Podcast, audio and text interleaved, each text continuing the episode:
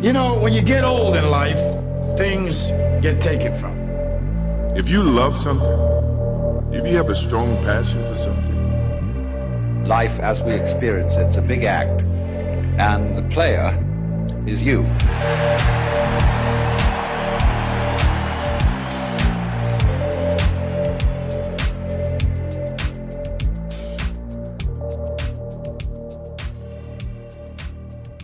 When I was taking breaks on stage at, at my gigs, and I'd just go get hammered drunk.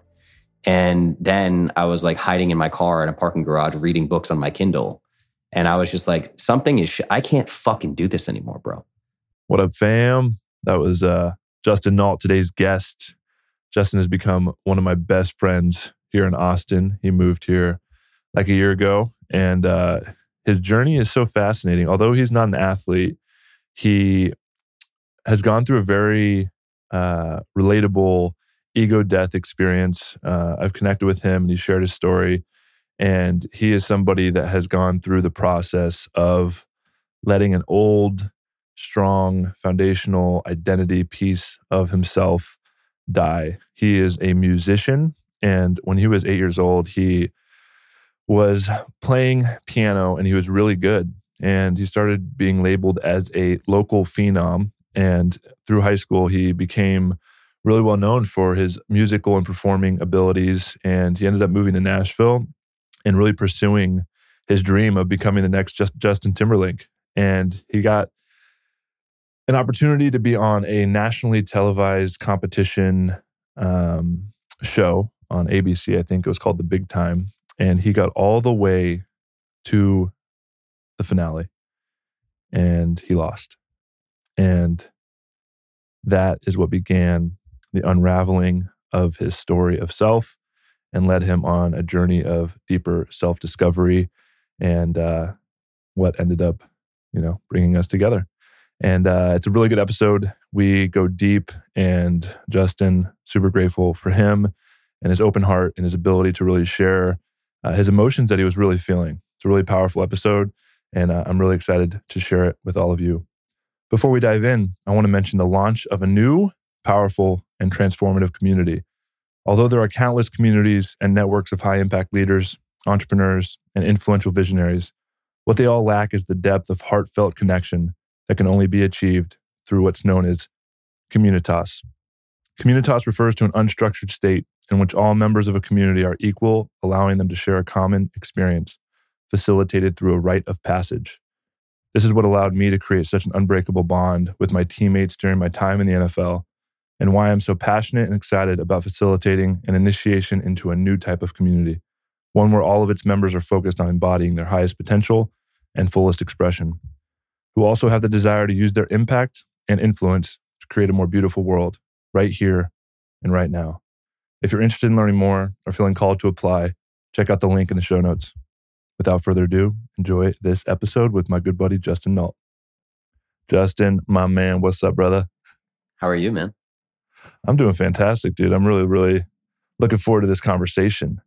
And Yeah, uh, you know, too. as I'm relaunching this podcast, I know it's really focused on, you know, most of the guests are going to be elite athletes. You know, it's it's Mm-hmm. it's been a big part of my journey.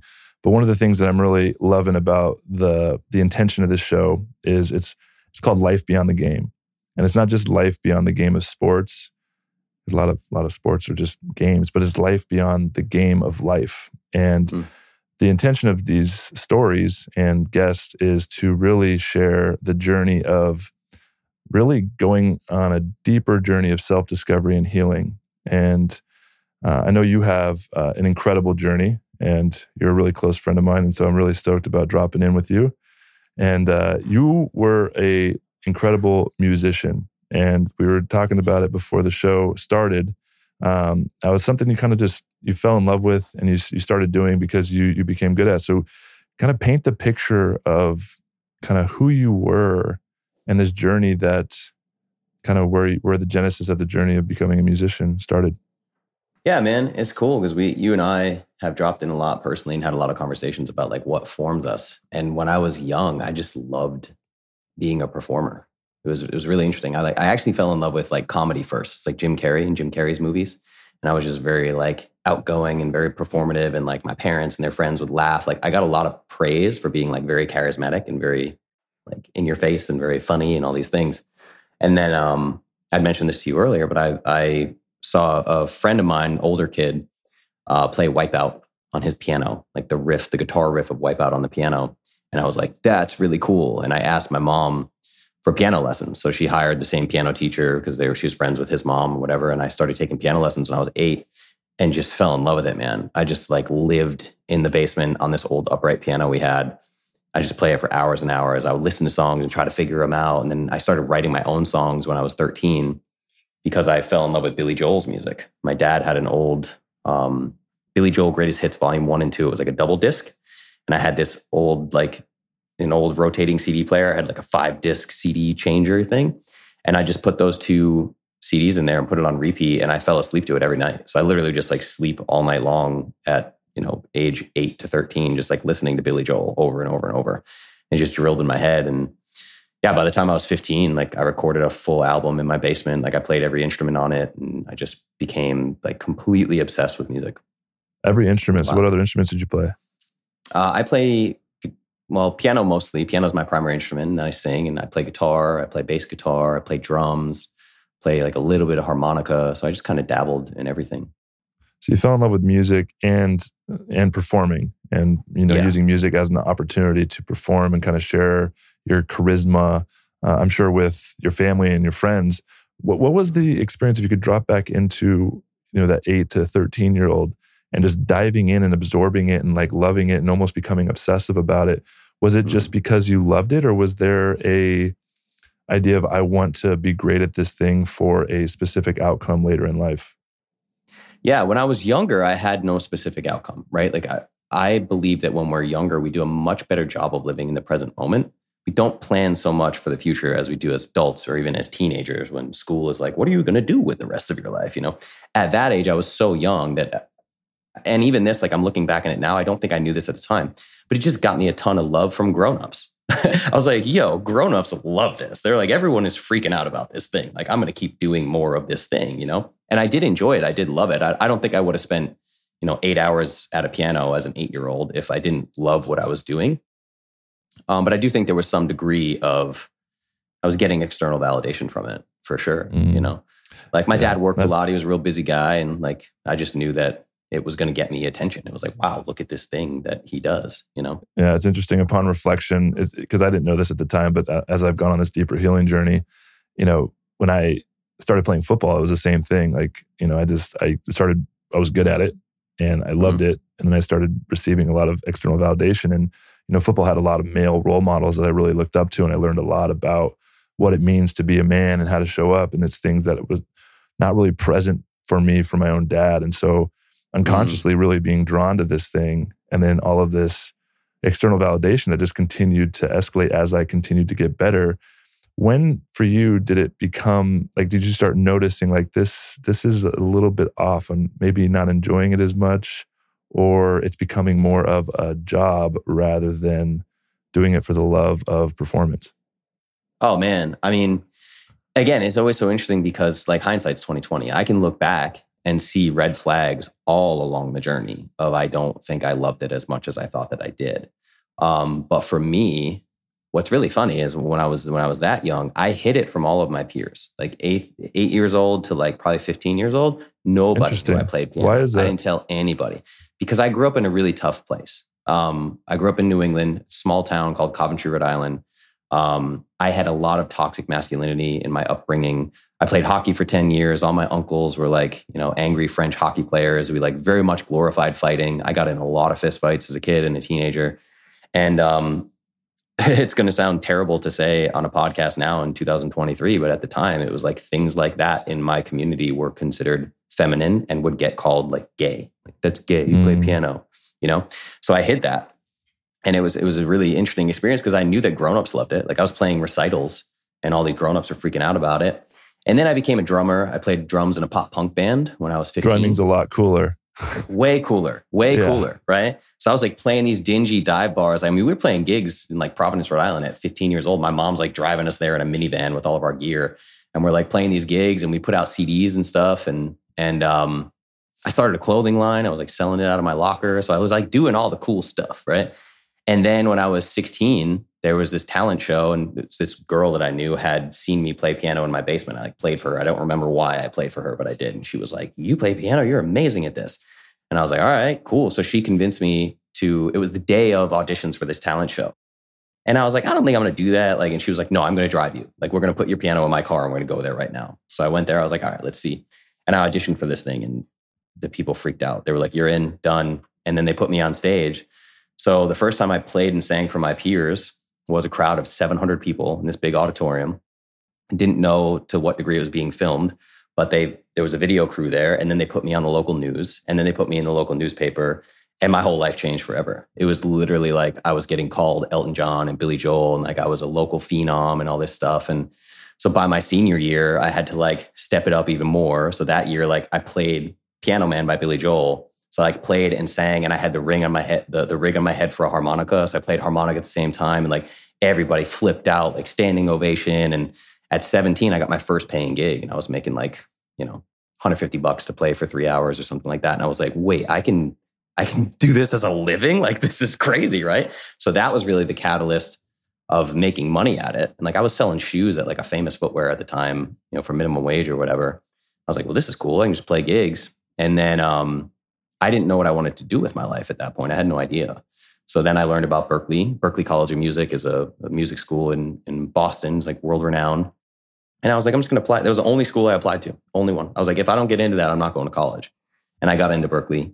So then I went to Boston and I was, you know, paid my way through Boston and paying rent. I didn't go to the dorms. I like got my own place and I'd go home every weekend and play gigs, playing like four hour gigs, four nights a week, and then taking classes at Berklee four days a week. Like just really like totally burned myself out, but I was making a living playing music and I was studying music. I did really well in college, like had a great GPA and all that stuff. And then I studied songwriting and from there moved to Nashville. Nashville's mm. like songwriting capital of the world. And before we get in before we get yeah, into yeah. that, I just want to go back to kind of being labeled this this child prodigy. Like people yeah. witnessing you and you showing up. I'm curious about the the psychological kind of pressure or that that ex, that specific experience where before, I'm sure there was some types of nerves of, of judgment of how am I going to be viewed because you kind of had a closet, you know, performer, charismatic personality, and you just decided yeah. to go all in with it. So I'm curious about leading up to that experience. What was the the feelings you remember having as far as like fear of judgment, and then you know leading into being painted as this child prodigy and kind of the pressure or anything that you maybe have experienced from that kind of label and all the attention you started getting?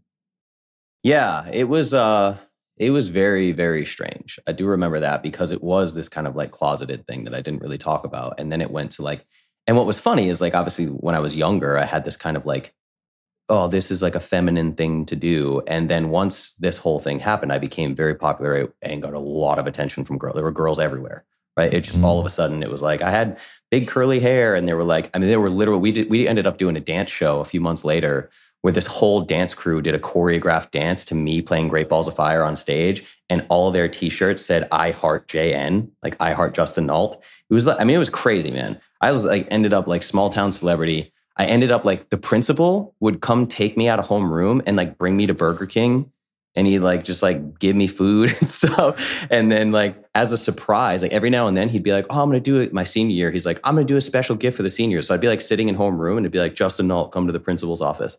So I go to the principal's office, and he'd be like, "Hey." We're gonna just like surprise. We're gonna bring all the seniors into the auditorium and we're gonna roll a piano out on stage. Like, can you just like play like five or six songs for your peers? And I was like, yeah, sure. So I just, it was crazy, dude. It, and and I realized like, and obviously like small town, it, it wasn't a big deal but to uh-huh. a child, I was a child, right? Like to yeah. a child, it was a huge deal and a lot of pressure. And I was like, oh wow, like this, it like took over my life because I would imagine, like, I can't even imagine like what Justin Bieber's life is like, right? Like the way that people treat totally. him.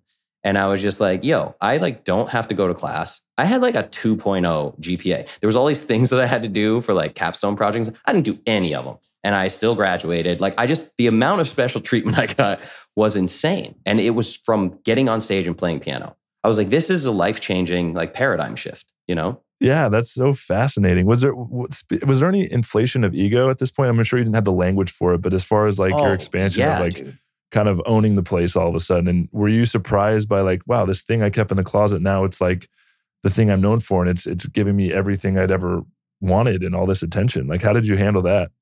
Yeah, dude, I thought I owned the town. like you think I about mean, like in a way, you did. Holy cow! Yeah, like a little teenage dude. I would get pulled over for speeding, and the cops are like, "Ah, it's Justin. Go ahead," you know.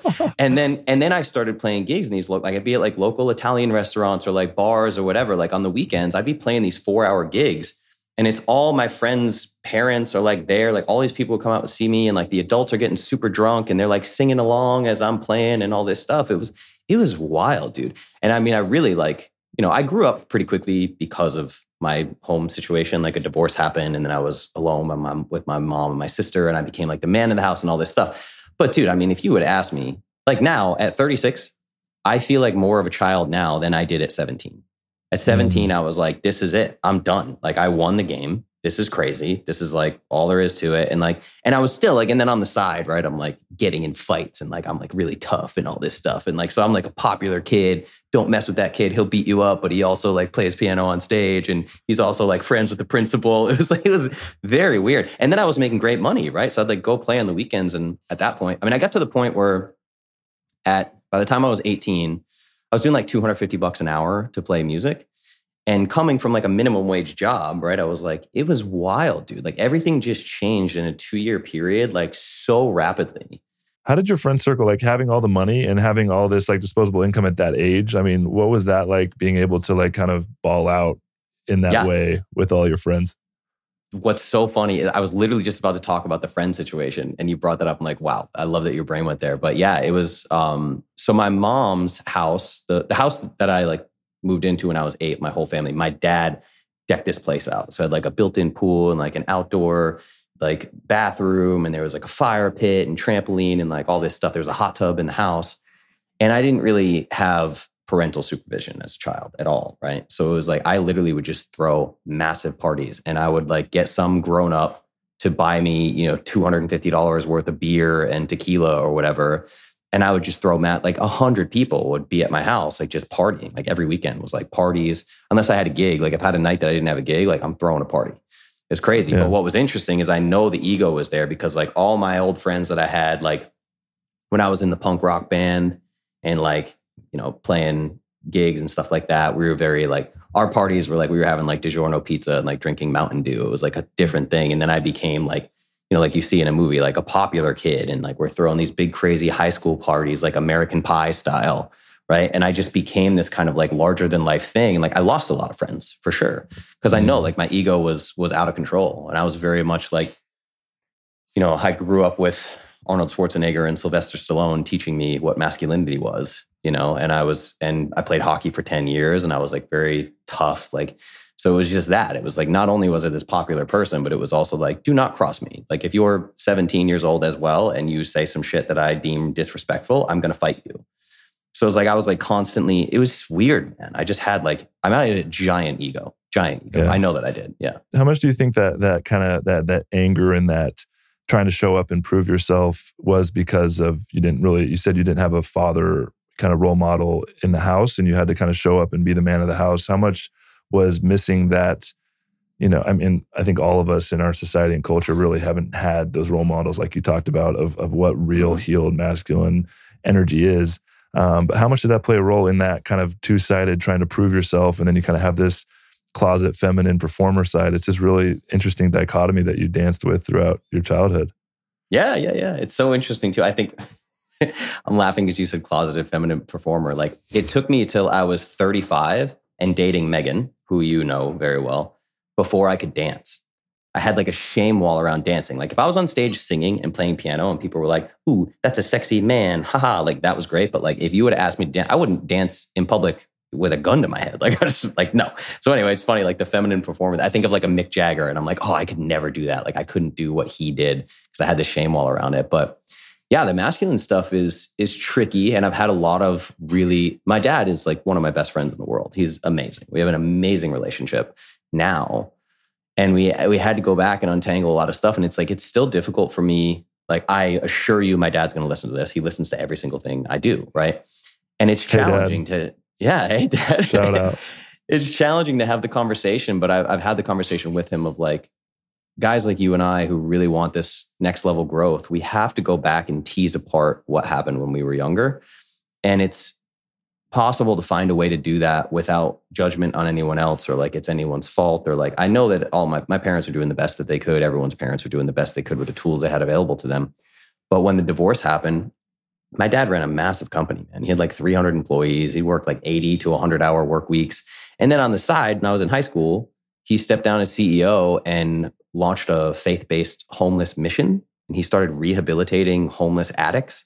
And like every Christmas, he's doing like a big toy drive, and like hundreds of families are coming, and he's in like magazines and newspapers and all this stuff. He was just this like larger than life person. He was an amazing dad. He loved us like crazy, but he was very, very busy.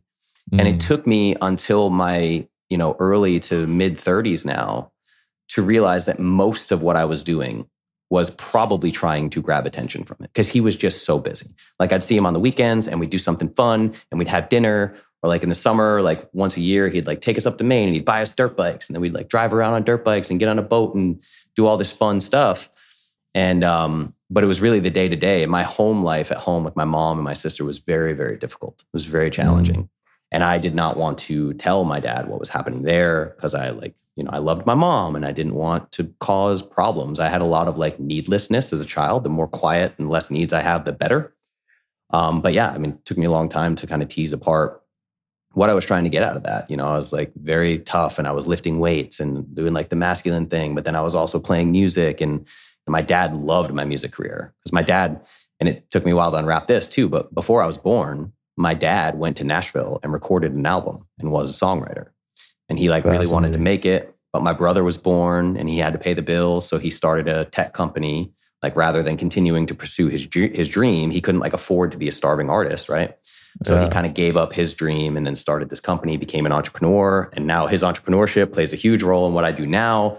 And it's just like really wild to tease apart the dad side of this has been a Yeah. big challenge to to to look yeah, before we get into back into the the the music career and i'm really fascinated about following that thread but for this is i'm really curious about this. Was there any was there any pressure put on your dad because of that that lost dream? Did he project any of his like unlived potential in that realm onto you or was this something that intuitively you did and just kind of fell in love with and you had that natural talent probably some type of epigenetic thing that came from your mm-hmm. dad into the music and charisma was there any projection of like you need to go do this because i was unable to No, it's in, No. it's it's probably both. My gut response is no. But when I was very young, from single digits, we'd go camping with my uncle and his kids, and my dad and his brothers would play guitar and sing Crosby, Stills, and Nash. They're very good at harmonizing the way Crosby, Stills, and Nash does, or like the Beatles or the Eagles, right?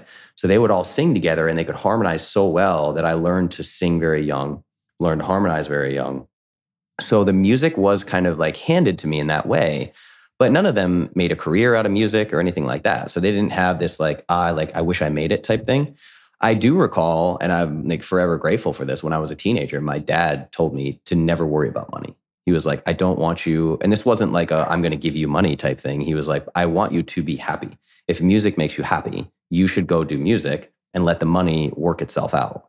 But you shouldn't do it Mm. because of money. Like there was no like, you got to go be famous. Now, because my dad loves me so much and is impressed by what I do and my he has like I'm sure there's some kind of bias there for what I do. Like when I released my first album when I was 25, like my first real album out in the world and we can get into that.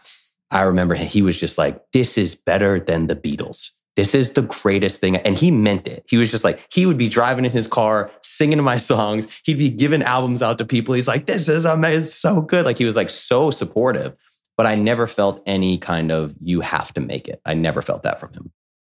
Man, this is so fascinating because I think it's a really important point to make that a lot of people have whatever happened in their childhood or they they have really good relationships with their parents, but there's still ways that they maybe couldn't show up for us as kids in the way that we needed. And so we act out in all these unconscious ways. So although you have a really close, loving relationship with your dad, even throughout your childhood and growing up, there was a way that he was not showing up to meet your needs.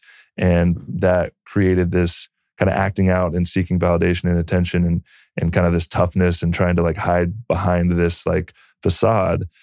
I'm curious on kind of the healing journey with your father. Um, what when did that start unfolding and, and what was the process like? How how did you start unraveling some of these deeper unconscious patterns that you know affect the lens in which you view reality? Yeah, that was probably my late 20s. And what was challenging is so my dad, I did not grow up religious. And when my dad and my mom split when I was 13, part of that was my dad on his own had become an evangelical born again Christian. He had this big moment and he became born again. And then he like lived in the church. He became like an elder in the church and was taking us to church and taking us to Bible camps and all this stuff. And I was like, whoa, I had like none. I mean, I got my, I did my first communion when I was a kid, like at a Catholic church because my mom was into that. And we'd go on like Christmas, we'd go to church once a year, you know? And then all of a sudden, it was like everything was religion. And his faith based mission was like super Christian. Everything he was doing was like very faith based. So, my most formative years as a man, like 13 to 18, I will say I had no guidance there. And he knows that. And we have covered this and we've talked about it. I'm comfortable saying that out loud. Um, because he came into Christianity in a way where I was at a really formative age when he found it. And we've all seen people who find religion for the first time. It's like they want to go door to door and tell everybody, and everything all of a sudden, like profanity, there is no profanity. There is no, like everything, like all of a sudden, sin became this thing that was very real in my life that I didn't really understand prior to that. So, all the things that I really needed him for, um, one would be masculinity and fighting and rites of passage and like do i need to punch somebody to prove myself? Probably not you know? And um and the big one for me as a musician and you know this because of what you've been through uh, was sex. When it really started to unravel and we started to repair things that we didn't know needed repairing by the way was probably around age 28 i was driving to a gig it was like a two hour drive i'm towing a trailer behind me with a bunch of gear and we just got into this conversation he like out of nowhere he was like hey, you know, I realized that we didn't have any conversations around sex. And he's like, and I'm really sorry. It's like, I've been thinking about that. And I feel like I, I kind of left you hanging. I remember he like used those wow. words. He's like, he's like, I kind of left you hanging. And I started to cry because it's emotional now too, because that was how I felt. So I went from a teenage upbringing where like sexual things are shameful and really bad and you're going to go to hell, you know, and like we did, there was no talk of it to being on stage in Nashville, Tennessee, in the most popular bar in the entire city with hundreds of women screaming at me and tearing my shirt off and putting their hands through my hair and saying filthy things to me and blah blah blah and like I did not know how to handle it.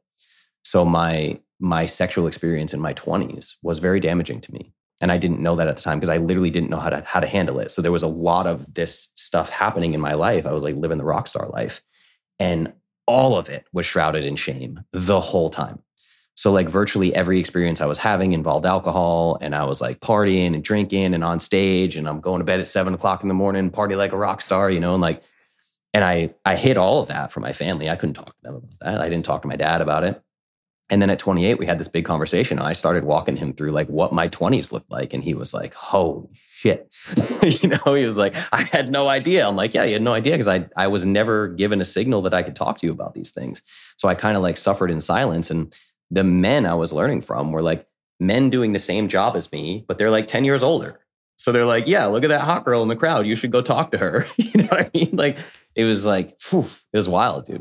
Yeah, I want to dive into some of these party times, but first, yeah, yeah. I just I'm I, I want to highlight like what was going on in your dad's life where he intuitively started reconciling this within himself, I guess, and and brought it up to you rather than because most of the time it's like, okay, I'm starting to grow, I'm starting to kind of differentiate, I'm starting to understand the world in a in a wider awareness and perspective, and I can start to realize my childhood, the way my parents didn't show up for me, and usually it's you know, I'm coming to my my dad and saying, "Hey, like, you know, you, you just weren't present enough for me, or you didn't show up for me in this way, or this experience happened and this is how it affected me, and it might not have felt like it was a big deal to you because you were in an adult awareness, but for me as a child, it really affected me." And you start unraveling these unconscious patterns. But for your dad to come to you and, and say, I'm sorry, I, am feeling emotional, dude. It's Mm. to say, I'm sorry for not ever ha- talking about sex. My dad still hasn't talked about sex. My parents still Mm. probably think I'm a virgin, even though I have a, a kid and I'm a father, which is fascinating.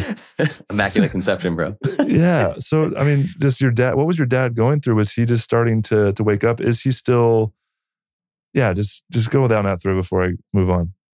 Yeah. Um, I guess unfortunately for this conversation, I don't know. It Mm. really blindsided me. I was like, Yeah. uh, okay. So then I like I felt this openness and was able to communicate with him. And what's so funny, man, is like something about that. I remember some a, a big shift for us in our relationship is like once that door opened, I would start to say like shit and fuck around him. and like I mean, at 28 years old, I was literally like Being more I authentic. Yeah, like if I swear, my dad is going to get mad at me. Like, and I'd be Mm. like telling a story to my dad, and I realized like I'm a completely different human when I'm with my dad versus my friends, right? And like most people see this now, even people that can be authentic with like their parents, let's say, maybe like grandma comes around and they're like, oh, I'm Mm. definitely not going to use profanity in front of grandma, right? And like we Mm. say that it's this like respectful thing, but it is ultimately we have been sent a message to suppress our authentic self, right? We get Mm. love if, if we behave in a specific way, right? So my dad was like very anti profanity. And then I remember like it was this weird kind of like few months where I'd now I'll like I'll say fuck in front of him or whatever. And he's just and he knows he's just like, oh, this is Justin. He's a 36 year old man. He lives life how he wants to. Nobody gets to tell him he can't use profanity, you know, that kind of thing. So slowly but surely our relationship became more and more and more authentic. And we did a lot of growth together. Like he would come over to the house and lift weights with me. Like when I started Clovis, my nutrition company, he went like full Clovis. He like takes all my health and wellness advice. He's been taking my health and wellness advice for 10 years. And now, you know, we he's called Papa Nault in all the Clovis community. Like everybody knows him. And he's this amazing story because he's he's gonna be 64 and like he deadlifts 350 pounds. He's got visible abs. He's on zero medications. He's incredible health, you know, like so he's this kind of like picture of health as he's aged. And that's that brought us really close together. He like very much followed my journey in a lot of ways. And in his 50s, he started taking piano lessons. Wow. It was amazing. Yeah. That's incredible, man. And I just want to highlight your dad's listening to this, I'm sure. I just want to highlight and acknowledge him. And for any fathers out there, and this is probably a, a message to my dad as much as anyone is, Mm. is, you know, I feel there's so much power in as a son, just being listened to and accepted for who we are. And, you know, especially because my, my parents are in a, a very closed minded, dogmatic kind of reli- religious belief structure. And I've been working through my own uh, rejection, feeling rejected by them and Mm. them, specifically my dad. Like, I just feel like he doesn't see me. He doesn't want to see me. He doesn't hear me. And all I really desire is for him to just show up and, and listen and actually like listen to me. But I can Mm. just tell there's just like so much, you know, just closed off. And I know it's because of, you know, his journey and his belief structure. And there's a part of me that really, you know, has compassion for that. But the inner inner boy inside of me is just like, I just, I just want to be held. I just want to be seen. I just want to be heard. So I want to Mhm. acknowledge your father for that. And any fathers listening, if you're having, you know, father son dynamics, there's just a lot of power in just showing up and just just just holding space, just listening, just Mm. just asking questions and, and really allowing um, for that authenticity to come through and not judging any of it, Mm. you know? So I want to Mm. acknowledge that. Um, thanks for sharing. And thank you to your dad for being incredible. Dude, I appreciate that so much. That's big. And dad, I know you're listening and same, like what you just said, I've said to him many times. We've had a lot of like big emotional releases and big conversations around this. And like one of the things I just consistently thank him for is like, and you know this because of our whole crew here in Austin, right? It's like, if you're part of this crew, you were probably like the weird one among your friends. and people are like, Yeah. this dude's like into a lot of things and he's always searching for something and never seems to be enough. He's going to jump from music to entrepreneurship to this to that, the other. He's always searching for something, you know? And that's what I like just consistently thank my dad for is now after the age of 28, right? So we got about 10 years of us being having this relationship that gets stronger every day.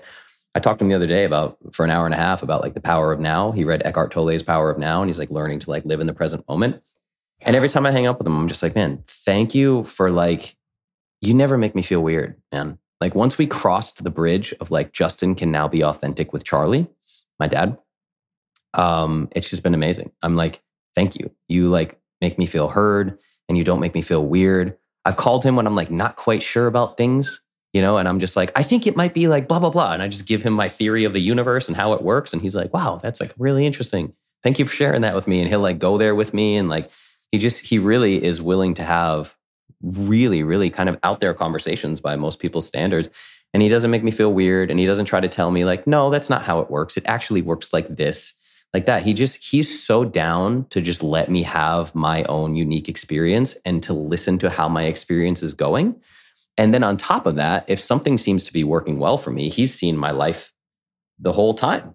And he's seen me be not so happy and seen me be very happy and not so successful and very successful and not so healthy and super healthy. Right. So when he sees these versions, he's like, huh, tell me more about that. And then he'll go implement it. Like he mm-hmm. learns from me all the time. And that's something that I find with a lot of like in your situation, you talk about, I just talk to a lot of people where they're like, yeah, my, my parents like still try to parent me. Like when I'm around them, they're like, no, it's actually this way. And you should do it more like us and stop doing it the way you're doing it. And what's so strange to me about that is most of the people that talk to me like that, you included, like usually the child is doing better or is more successful or has done more of XYZ or is happier. Know, a lot of times I see that. And then you have these parents that are kind of like, not, I don't know, they're, they're not necessarily living their best lives, but they're still like trying to give advice. You know what I mean? Mm. And that's something I noticed with my dad is when I was like five years old, he was listening to Zig Ziglar cassette tapes who's like a big, it's like the early Tony Robbins, like way before Tony Robbins, right? Like Zig Ziglar's like the man. And I remember my brother and I writing down affirmations, and my dad would stand us in the mirror every morning. remember like standing there in my underwear, like reading, like, I am Justin. I am strong. I am smart and I like myself, like all these little things. Wow. So he was like big into personal development from a from a very young age. So I did learn that. Like it was just being very open-minded and learning, which was also why the shift into Christianity was so strange because he became very dogmatic for a good number of years. Mm. Well, thank you, Charlie. Just want to give you another shout out, brother. I really appreciate mm-hmm. the, the way you're showing up as a father, man. It's inspiring. Um, let's get into the the kind of pinnacle of your career where you're, you know, obviously on reflection, understanding all the shame and kind of energy and kind of hiding that you were experiencing. But take us through kind of the pinnacle, peak of the mountain as a musician moment and what you were going through at that time. Yeah, that was uh it would definitely be Nashville. So I moved to Nashville right after college, moved there sight unseen, like signed a lease through a fax machine for a place I'd never seen. It's like the very musician story. I got there with one of my best friends. He moved down there with me, Nick, and the the apartment was so flea infested we could see them jumping off the carpet so we had to like oh. sleep in our car for three days while they bombed the place it's just like the crazy like i'm just going here i had like 12 grand in a savings account i'm like i'm gonna live on this while i figure this out and I was doing open mic nights six nights a week for no pay. I mean, it was just like I went. It, I was big fish, big fish, small pond, and went to very small fish in a very big pond. And it took mm. me, you know, honestly, probably only like two years to get my footing. I was like doing open mic nights for no money, living on savings, and then I found dueling pianos, which I'd never heard of before what like was the dream you you go into Nashville? What was that dream that you were holding for yourself when you when you kind of like I'm going to to do the thing because obviously mm-hmm. Nashville is where you go to become a musician and a famous musician and so mm-hmm. many people do it. Uh, yeah. What was that dream for you? The dream was a record deal. I mean, the the only way I can describe it is like I was going to be Justin Timberlake. That was it. it was like that was the only thing, right? There was no like I didn't go out there like I'm going to make a good living. you know, it was yeah. like I'm going to get a record deal I'm going to be um, fabulously wealthy. And it was so funny because now, like, I I think of what I thought of as wealth back then. I remember thinking in my head, and a lot of my internal talk was, if I didn't have a record deal and a million dollars by the time I was 30, I would consider myself having failed at that point. Is really the way I was thinking of it. And I moved there at 20, right? So uh, 21. I was 21 when I moved there. Um, and things happened very quickly for me, man. I did the open mics and I made a lot of friends and um, talked to the Berklee alumni network out there. And I was like co-writing with people. And I started like writing songs and trying to pitch them to country artists to get songs cut. And then uh, found the dueling piano bar and I got that gig. And it just like snowballed from there. I started a, a cover band uh, called the Cougar Petting Zoo, of all things. I was the front man for that band, and we started. What, what, what kind of songs did you guys cover?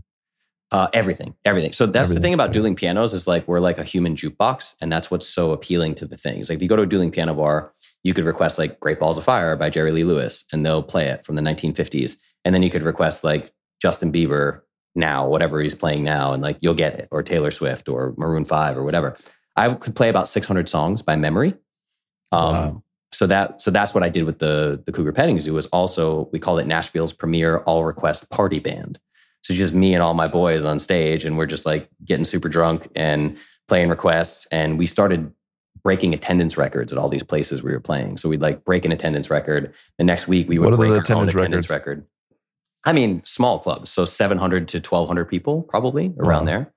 But it was still a lot of people, right? I remember. Like I remember like full. Slam, places just were full. just going crazy. yeah, like that amount of people, and it, the type places where like that amount of people was literally breaking fire codes. You know, it was so wall to wall packed. And I was doing that at the same time playing this different club called the Big Bang, which is a dueling piano bar, which is on Broadway, which is the main crazy strip of Nashville. Like anytime you see video footage of Nashville, it's Broadway. And I played on Broadway, that strip, for 10 years. I mean, at one point I was doing around 300 shows a year with with all this combined. And some nights I'd play two shows in one night, you know, and I was playing six nights a week. So it was it was really crazy. I had that experience, and then the Big Bang, the dueling piano bar. So Nashville, at the time I lived there, was like kind of at my peak performer. Nashville became the number one destination in the world for bachelorette parties, like literally the number one in the world. And our Is it ballroom still at the Big one? Bang, it may be. I'm not sure. I, I feel like it, it's got to be. it's Probably. crazy to see Yeah. bachelorette parties everywhere. Yeah, and that the that bar that I played at, the Dueling Piano Bar, catered to them. So we were the number one bar in Nashville for those bachelorette parties, right? So this place is, just, I mean, line outdoor every weekend, and just like thousands of people coming through each night, and I'm on stage and really just like doing the thing and doing it big, you know. And and that was when I realized, I mean, I'd been in Nashville for a couple of years at that point, and I was making, you know, really good money, like over six figures as a musician. I had a 401k, I had health benefits, all this stuff. And I was like, whoa, like I really just made it happen very quickly in Nashville, which was which is very rare, you know, and I knew that at the time. Um, Was this Yeah, you, it you? You say making it in Nashville as a dueling pianist, but, but this still wasn't your dream of becoming Justin Bieber. Was this still a stepping stone at this point, or was it kind of like a plateau Yes. for you? No, absolutely. This was a stepping stone. And I leveraged that and used like clips of me playing and all this stuff to try to go out. I was like pitching my music to record labels and doing all this stuff. And then I recorded an album. So I, I went down to Austin, Texas, where we live now, and recorded my first album ever. And that same year, I landed a network reality TV show as Justin Nault, the artist. So it was the creator of The Real World and the creator of The Amazing Race teamed up with Budweiser and did this show on ABC called The Big Time. And The Big Time was a global talent search of musicians. So they whittled it down, the global search, to top 11. And I was part of that. And they flew me to LA. And then I was like with the creators. I'm, I'm literally sitting in a hotel room playing piano for them and singing and like this whole thing. And every all 11 of us had to do that. And then they whittled it down to top three, which was also me. And that was the TV show. And they flew us out to Vegas. That was my only only time I've ever been to Vegas in my life, actually, was this filming this TV show. And leading up to it, it was just like we did a photo shoot that was for billboards. Like the, you guys are going to be on billboards all across interstates in America. This is prime time, ABC, Tuesday night at 9 p.m. is when this thing is going to air. And like it was crazy. I mean, they're like, they're hyping it up. They're like, you're staying in the same suite as Justin Timberlake in the MGM Grand. So me, I'm like, I did it. I, Yeah, I did the What was Justin the, take us Timberlake through that experience. What was that experience like when you're there Oh. in this suite? Like, were, were- did you walk in? Was it just surreal? Like, what was that experience like? it was insane. It was absolutely insane. I was like, what is this? Like a lot of it, I, I have what I'm realizing now, what's so funny is I just shared that conversation with my dad. I was completely unaware of present moment awareness at this time. So it feels very dreamlike. I have a hard Mm. time putting myself in the emotional experience, but I can still put myself in the logical experience. Like I'm here to do a So thing. what was on I your gotta- mind then? What was what was what were you thinking about in those moments? In you know, if you weren't present with it and being able to absorb it, what was the kind of the thing that was taking most of your mental awareness and bandwidth? most of it for me was um, like making sure I got to sleep at the right time. And I was waking up at 5 a.m. and I was doing vocal warm ups. I'm like gargling water and doing these vo- yeah, on the TV show. You'll see me like doing these exercises. I was just like fucking all business, dude. I'm like, very rigid, here- very structured. Exactly. Very Like I am here to win this thing. That is the only reason I'm here. And I'm going to win this. And also very nervous. I was very nervous through the whole thing. And then you'll see like in the if you ever watch it, like in the interviews of them like interviewing me, I'm like, I come across as like very firm and confident and like and to some degree arrogant, like very like, this is my show. I'm winning this thing. I am here to win. Like it's a lot of that. But I was very Mm. scared, very, very scared. I know that I was scared the whole time. Wow. I know that now, you know. So take us through the rest of that experience. How did it unfold? Yeah, yeah, yeah. I'll tell you. I mean, I, I, there was like several different competitions. So what ended up happening, I didn't realize this when we were cast, but it was since they did a global talent search. Like I was the American, and there was a girl from Canada, and there was a girl from the UK. So it became this like international competition thing. So they like took us to a the the Major League Baseball stadium or whatever in Vegas, and we all had to like stand on home plate and sing our respective national anthems. And like that was the first one. And then the next one was like they put us in a recording studio. We had to write a jingle for the city of Las Vegas and record it with a live band inside of one hour. So like that was my It's like a thing. challenge for the show. Yeah, it was a challenge. Like my bachelor's degree is in songwriting. I'm like, I got, I'm gonna crush this thing, right? So I wrote like a really cool song, and we did the whole thing, and and um, that led. So one girl got voted off, and then the next one was a they packed this club full of people, and we did a live performance. So I'm like, okay, this is my shit. I'm like, I won this thing. This is good, right? So I do this whole performance. The other girl is actually now still a friend of mine. Her name is Jessica, uh, Jessica Ridley. And she did her performance. I did mine first, and then she did hers. And I'm like, I thought I had this thing in the bag, right? I'm like, this is this is it. I'm done. I won the thing, and um, I did not.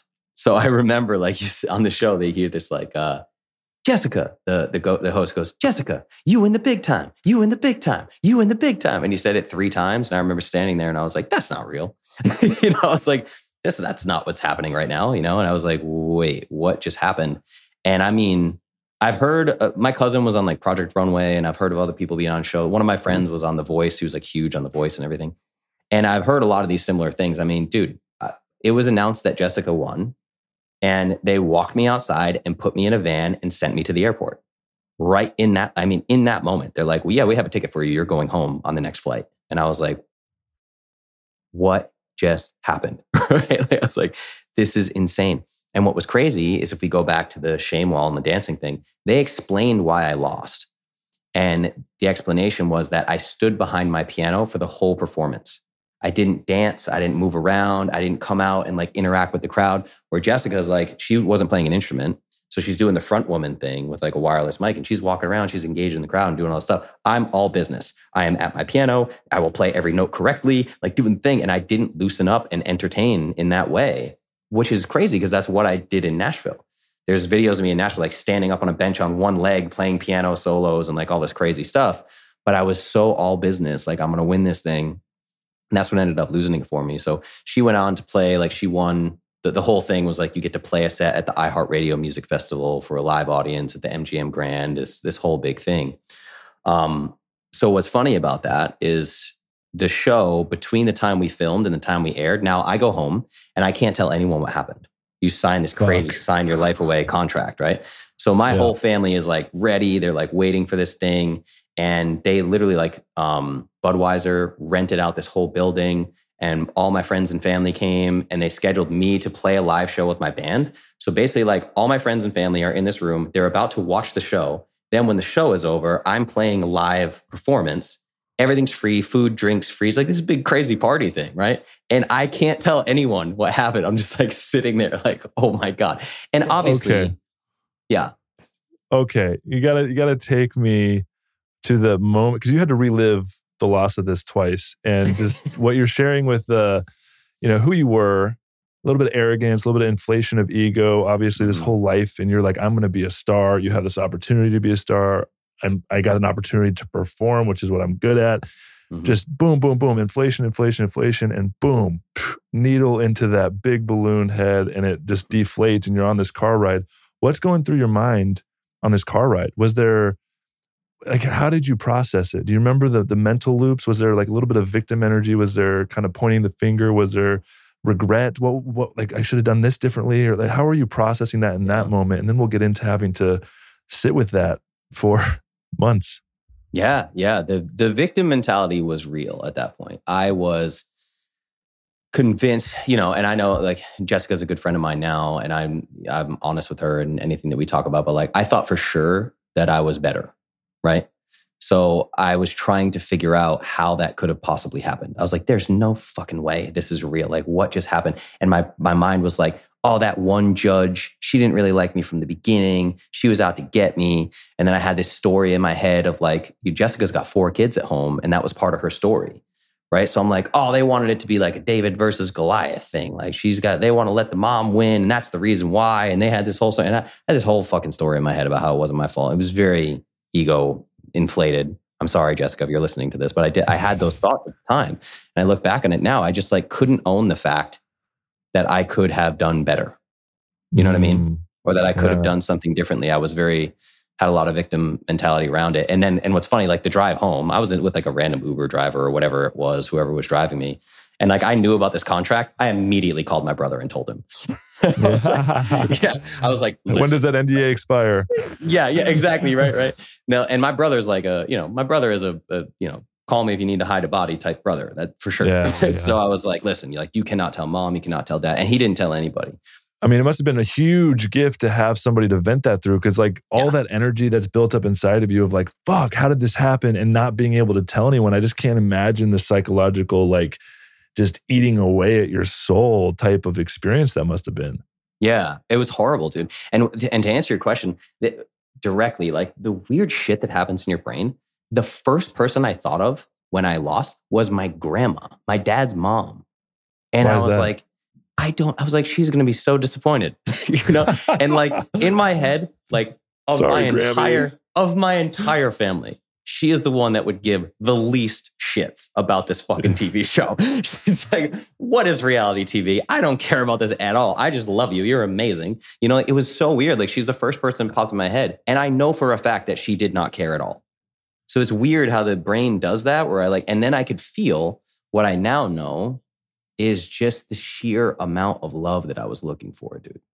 Right? Like Mm. when I was a child, that that woman used to give me baths and she'd like lay me back and she'd pour hot water over my head, like washing my hair, and she would like hum these songs to me. It was just like so nurturing and so gentle. That was like the most feminine energy I'd ever had in my life, hands down. Like, and I can say that my mom knows that, that she was much more nurturing than my grandma was.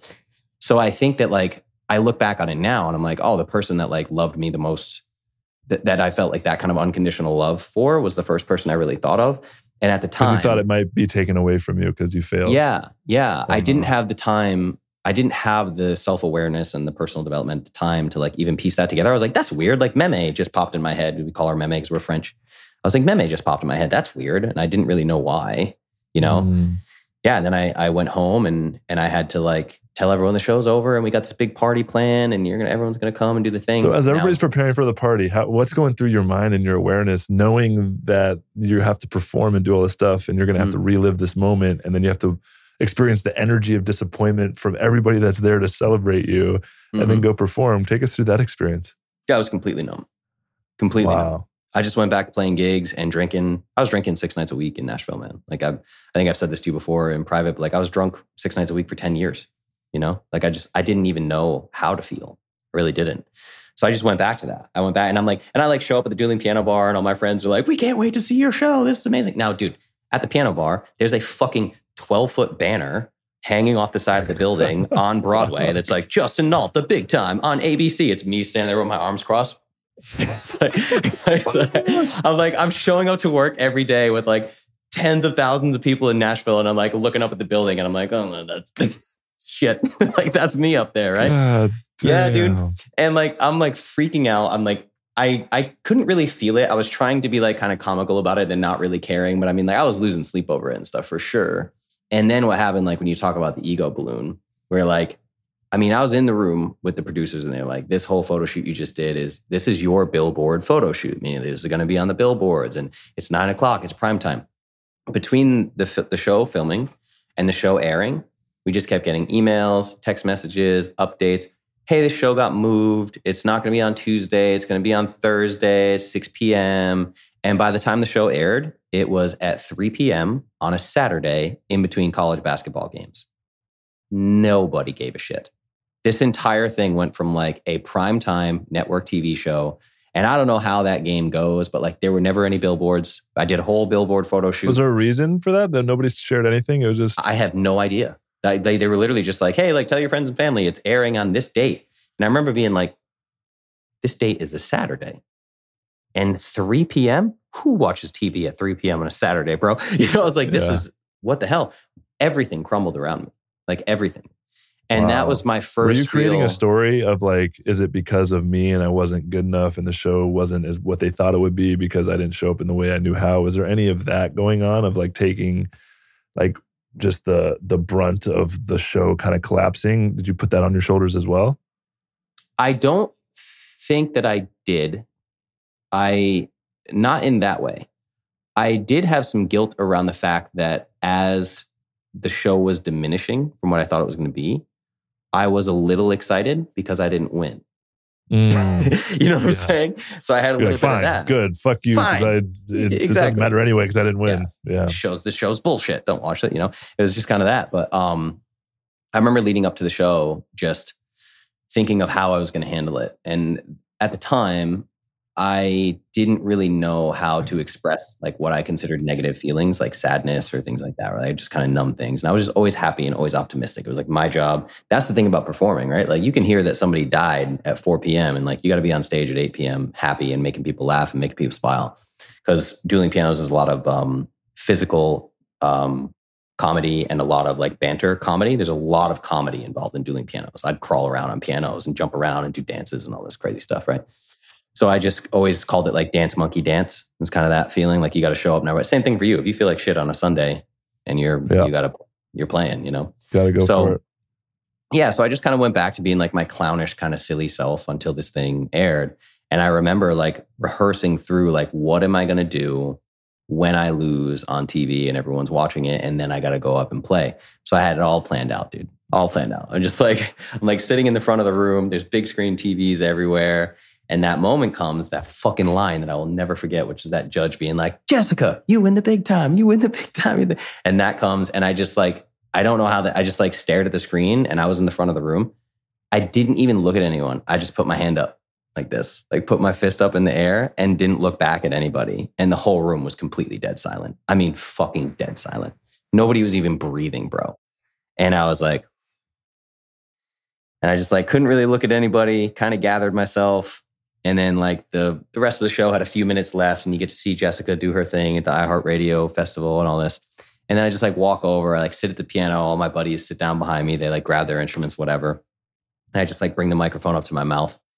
And I was like, and I had this plan. It was so funny. I like planned this stupid line. I like, I'm like, what the hell? And I was like, well, I was the only one on the show who didn't cry. And I was the only one on the show that had to be bleeped out for profanity. So I think I did pretty good. and everybody laughed. Everybody just burst into laughter. Everyone's laughing, like, oh wow. Like I just like kind of cracked the ice and like made it like funny. And then I put on a really good show with my band. You know, we had a really good time. Everybody loved it. They were like dancing, singing. Every, uh, it was just really interesting. And then there was this journalist there that was there to interview me and like talk to me about the whole thing. And it was like, that was wild, dude. It was, it was. But the the big thing, and you know, Jessica and I have talked about this a lot, is I mean, that show was a fart in a windstorm, man.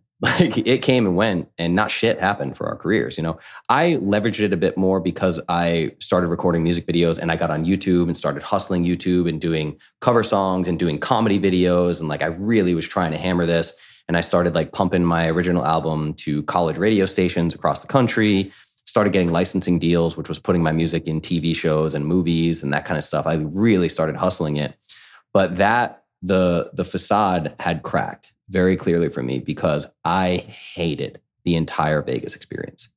Once I came back, now when I was there, I was in like business mode and I was like, this is all business and everything. But like the people on set were like rude and everybody was in bad moods. And it was like, now I just think of it as this like kind of shitty reality TV show that I went through. Like I didn't enjoy the experience. And I remember just thinking, like, the closer I get to this thing, this this vague abstract thing that I think I want, the less I like it. And I was doing, like I said, like, you know, probably 300 shows a year at that point. And I remember thinking, like, man, the more famous I get, the more I will be trapped on stage, the higher the stakes will be, the more people will own me in my time. Because that was an interesting experience. Is anywhere we were on the show, we had like a dedicated security person with us. I was asking permission to use bathrooms. I was like, this is bullshit. you know what I mean? This is what getting famous is like. Yeah, yeah, exactly. Right. And I hated the whole experience. And that was when I it started to crumble for me. And I like got home and I wasn't I was just months went by and I wasn't writing songs. I was just like doing the same gigs over and over. And like I called it golden handcuffs because I was making good money at the time. Like I was making really good money for my age and everything. And like and I was just like, is this it, man? Like I'm just gonna and then what happened was really interesting. You'll probably remember this because we're similar in age. Um there was this whole like grunge 90s era with like Counting Crows and Goo Goo Dolls and Third Eye Blind and Collective Soul and Tonic and all this. And one of my best friends in Nashville got the gig as a drummer for Tonic. So, which was interesting because he was the same age as me. So we like we were in middle school listening to these guys, and now he's playing for them, and they're like 50. Right? you know? So like the next thing I know, I'm like backstage hanging out with like Collective Soul and Tonic and all these guys. And I started looking around, man, and like, you know, if these guys are listening to it, I'm sorry. Your your life bummed me out. I don't know how else to say it to you, but um, I was just looking around. I'm like, these guys are on like their third marriage. They're still getting shit faced drunk every night. I'm going to their shows now that used to be stadium shows, and it's like some mini festival in like a middle of nowhere town with 400 people, and they like they live in a bus. And I- and I was like, yo, oh no! It was like I got like a glimpse into the future, and I started Mm. planning my escape. I read the Four Hour Work Week by Tim Ferriss, and I was like, oh, I think I can make some money online. Maybe I can leverage. Who recommended that book to you? How did you find that book? Yeah, that was totally random. I uh, at the time I had like fifty thousand dollars in stacks of cash in a safe in my house because I Why? just didn't. Because all the tips from the it was all pianos? tips. Yeah, right. I just like got tired of going to the bank, so I'd like wrap them in elastic bands and like throw them in this safe. And like I still had money in the bank, and I'd bought real estate. I'd like done some shit. You know, I was like doing all right. Mhm. And um, I started talking to my brother. My brother's degrees in finance and economics, and I was like, "Yo, dude, I don't know how to invest. Like, I got this house. He found me the house. He's like told me to put an offer on the house and everything. He's big in real estate, so he was like helping me. I was like, dude, how do I invest? He gave me this book that was like how to invest five hundred to five thousand dollars, and I was like, this is interesting. I learned some stuff I'd never heard. So I just googled like investment books. And weirdly, the four hour work week was one of the first ones that popped up. And it was like, not your traditional business book. You should read this. This is interesting. And Were you reading other books at this point in your life and uh, or, or like expanding your awareness in that kind of realm or was this one of the first kind of self-development books that you started diving into? one of the first. Uh, the four hour work week changed everything. Tim Ferriss, the human, changed everything for me. I've never met him. I hope I do someday. But I mean, like, this led me from the four hour work week to the four hour body, which I started learning more deeply about nutrition. And I was always a fitness junkie. Like, from age 15, I was lifting weights. I wanted to be, you know, super masculine. I was a boxer in college. So when I was in Boston, I started boxing to get all my meathead stuff out. I was powerlifting. I was literally, I hired Olympians to teach me Olympic lifting. I was doing CrossFit. Like, it was always fitness. I was like very, very fitness heavy my whole life, but I never learned about nutrition. So I never like got the results I should have gotten. I was never really happy with my body. That's an, another part of this story. The masculinity side is I was a chubby kid growing up. So the shift from like chubby kid to the a, a, a lean kid at 16 years old on stage getting all this attention from girls was like I've had serious body dysmorphia my whole life. And I still mm. do, which has carried me into the work that you know me for. Obviously, you didn't meet me as a musician, right? But so that was it. I, I started like Tim Ferriss was my first foray into like learning about different nutrition things that you could do, and it like really sent me down a rabbit hole. And then he then his podcast came out, and then he's like recommending all these books and having these people on his show and talking about morning routines and evening routines and all this stuff. And like I went from like when I was taking breaks on stage at at my gigs, we'd like play for an hour, then have an hour off. That's kind of how dueling pianos go. And I just go get hammered drunk.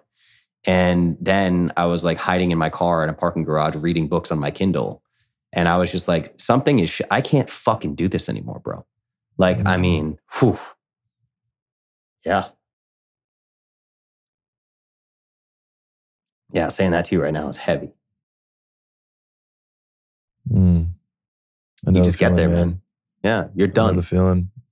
And Yeah. the whole identity and the whole dream and the whole idea of what you wanted out of life and what you thought was going to make you happy is is it's it's a it's a fallacy. And you start recognizing that and you start having to peel back the layers. It's intense and it's not easy.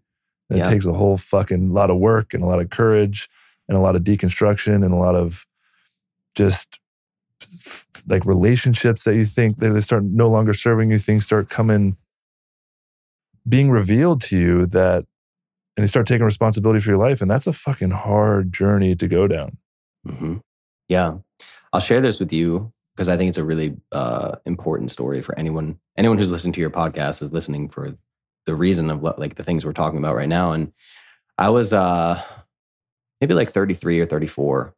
This was long after I had discovered psychedelics. I discovered ayahuasca when I was 28, and that led me down the whole plant medicine journey. And I hired a talk therapist, and I really started. Was actually Tim Ferriss was like, "You," he's like, "You can't know anything about yourself if you've never had a therapist." And I was like, okay, I guess I'll hire a therapist. I don't really know what I need to talk about, but I guess I'll do this. It's just optimization, you know, like, and it cracked, obviously cracked open a ton of stuff for me. I showed up on day one, like my life is perfect. I don't even know why I'm here. I got a great relationship with my parents. Everything's great. I got my dream job. Everything's perfect. Six months later, I'm like crying about my relationship with my mom, right? I had to like get there.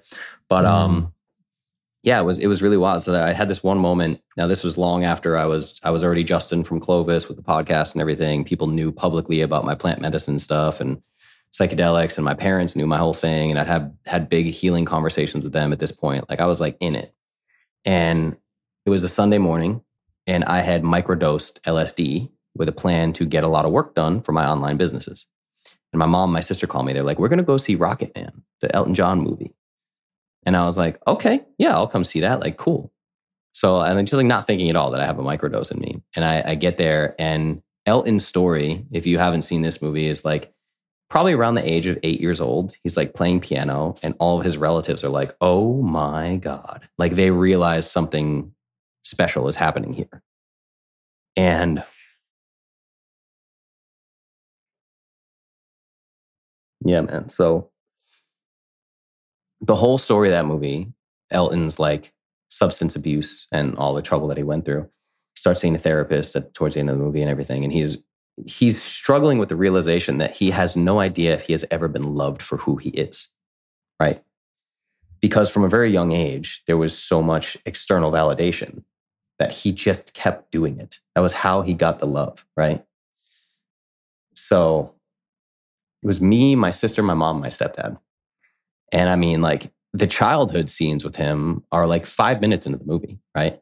And I am bawling. like I cannot hold my shit together. I am like hysterically crying in a movie theater. My family is like, what the fuck do we do about this? Like, what is happening here?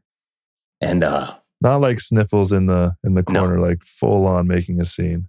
Oh yeah, dude, I'm like funeral crying wow. you know and i'm like wow and like i have no tissues with me or nothing. I'm just like wow my sister's like awkwardly has her like hand on my back. Like what is happening right? And i'm like and i get through like hold it together. I watch the whole movie. And then when we leave I, I start trying to verbalize my experience to my mom. And uh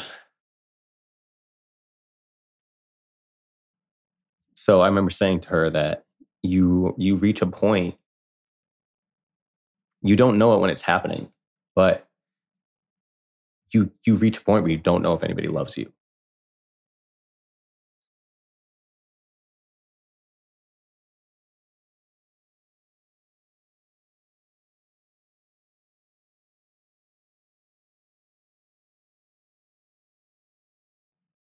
Because you you rely on that thing you know? And like when it starts that young it becomes a like you know all my friends and everybody that was around me nobody was having the same experience. You know especially in like a small town. So it's like all my friends were around me and they loved partying they loved hanging out with me they loved all the things but like and i talked to like my best friend evan just moved here to austin and i talked to him about it all the time. He's like yeah he's like dude like being around you is fucking wild. You know he's like he's literally just like being watch- a friend of the greatness. Yeah exactly just around that energy yeah, he's just mm. watching the whole thing happen. And then, like, the first time he came to visit in Nashville, and he's like, yo, what is this? He's like, people are fucking taking pictures with you, and like, this is crazy, you know? Like, so like ha- knowing the experience of my friends seeing this whole thing, and I'm like, oh yeah, I was I was really very alone in this thing, you know? Mm. And um and not knowing how anybody felt, you know, it's like I know I thought my parents loved me and stuff, and I, am sure that they did and all that. But and like, and it wasn't their fault. They were like being congratulated. They were like, "Wow, this is an amazing thing you're doing." They didn't know when they were 35 that they were like, oh, the more we tell him, like, we really love this thing you're doing, this is so amazing. But we don't say, like, hey, you're amazing just for being, like, just the, the cross signals there. So I got that out to my mom, like, in the hallway of the, the movie theater. Like, you just get to a point where you don't know if anybody loves you. And then it was like, I'm crying so hard, dude. I'm walking through the parking lot and my face is buried in my sister's armpit. She's like cradling my head and I'm like trying to walk crying. Like it was that Mm. fucking gnarly. And I cried the whole way home. And I remember my mom like looking at my stepdad. She's driving me home and she's like looking at my stepdad. She's like, I never even thought of this. Wow. Yeah. And I was like, of course not. Yeah. She, They just, just I mean, they're doing, they loved you for, for what Yeah. you're doing. They like loving what you love doing is like, it's like, a, they, they think they're doing, I mean, they're doing the right thing. I mean, they, they don't know any better. Yeah, dude, they were so supportive. Like they were Yeah. so supportive. You know, like they like they Mhm. loved the whole. They were like, "This is amazing. Like, do what you want to do. This is incredible." They were like really supportive the whole time. You know, and like when I recorded my album out here in Austin, like both of my parents flew out just to be in the studio and see me do my thing. Like they just wanted to be a part of it. You know. So again, it's like I don't have like blame or anything like that. I just didn't have the emotional tools to know what the fuck was going on. You know, and seeing my mom react that way, it was like, whoa. And it, it kind of changed everything because as I was backing out of the music industry, right? Like you have everyone around you. It's like, yo, you have the coolest job in the world. What are you doing? What the fuck else are you going to do besides this? Or my favorite, you have a gift and you have a responsibility to share it with the world. People say that kind of shit. And I'm like, oh, you are you're you're getting close to a headbutt. Don't talk to me like that, you know. Like, but it's like it's very like it was wild, man. I started to back out, and I just knew I, I wasn't fulfilled in it. I really wasn't, and it Mm. became became golden handcuffs. I kept doing it because I was making really good money, and it was quick and easy money, you know, that kind of thing. And then I remember getting to the point where I quit playing bar gigs, like probably four or five years ago, and went and lived in Thailand for like six weeks. Like I just immediately traveled because I was like, I really can't. You really can't travel like 300 days a year. Like you got to be on stage. You know, you, like your life is not your own. You're playing every holiday, all this shit. Like I remember, like I never celebrated New Year's Eves with my friends and family. I was always on stage, like that kind of thing. You know. So Talk Yeah, about the wild. importance of of traveling in this process of of kind of self discovery because I have a very similar journey and I really appreciate you going there, man, and and sharing that moment. And actually, before we get into that, because I feel called to to share just a relatable experience because there's not a lot of people that really understand that. And you know, my final year uh, in the NFL. Um, you know, through kind of deep contemplation and really getting tugged at like, you know, I think it's time to walk away from this thing and really just starting to realize I'm tired of having to prove myself because I felt Mm. like it was, I lost my starting job for the fifth time and got replaced. And it was just like, fuck, it's never, never good enough. And I had made enough money to to really start questioning like, is this worth it for me to compromise my longevity and my health and my brain health? A lot of the CTE stuff was coming out at that time. And so I made the decision like this is going to be my last year playing. And I Mhm. was engaged at the time. I told my fiance, uh, you know, hey, like I'm going to be done playing. This is this is going to be my last year. And I, I was appalled at the the her response. Like she just was not supportive of the decision. She basically Mm. said, like, like, no, you're not. What, what do you mean you're just going to stop playing? And I was like, holy shit. That was very revealing to me of of what our relationship was. You know, mm, I was uh, that's one of the layers of me being loved for what I did and not the essence of who I am. Mhm. Told my parents same thing. Like you know, my dad, like, hey, I'm I'm I'm I'm gonna I'm gonna walk away from this thing. Like I'm done playing. And and my dad's like, what What are you talking about? Like, what are you gonna What are you gonna do with yourself? Mhm. Like you're gonna say no to like, like a millions of dollars. Like I probably could have made another ten million dollars easy playing another few years. yeah. And I, he just didn't get it because I started waking up and it was a similar thing. I started reading books.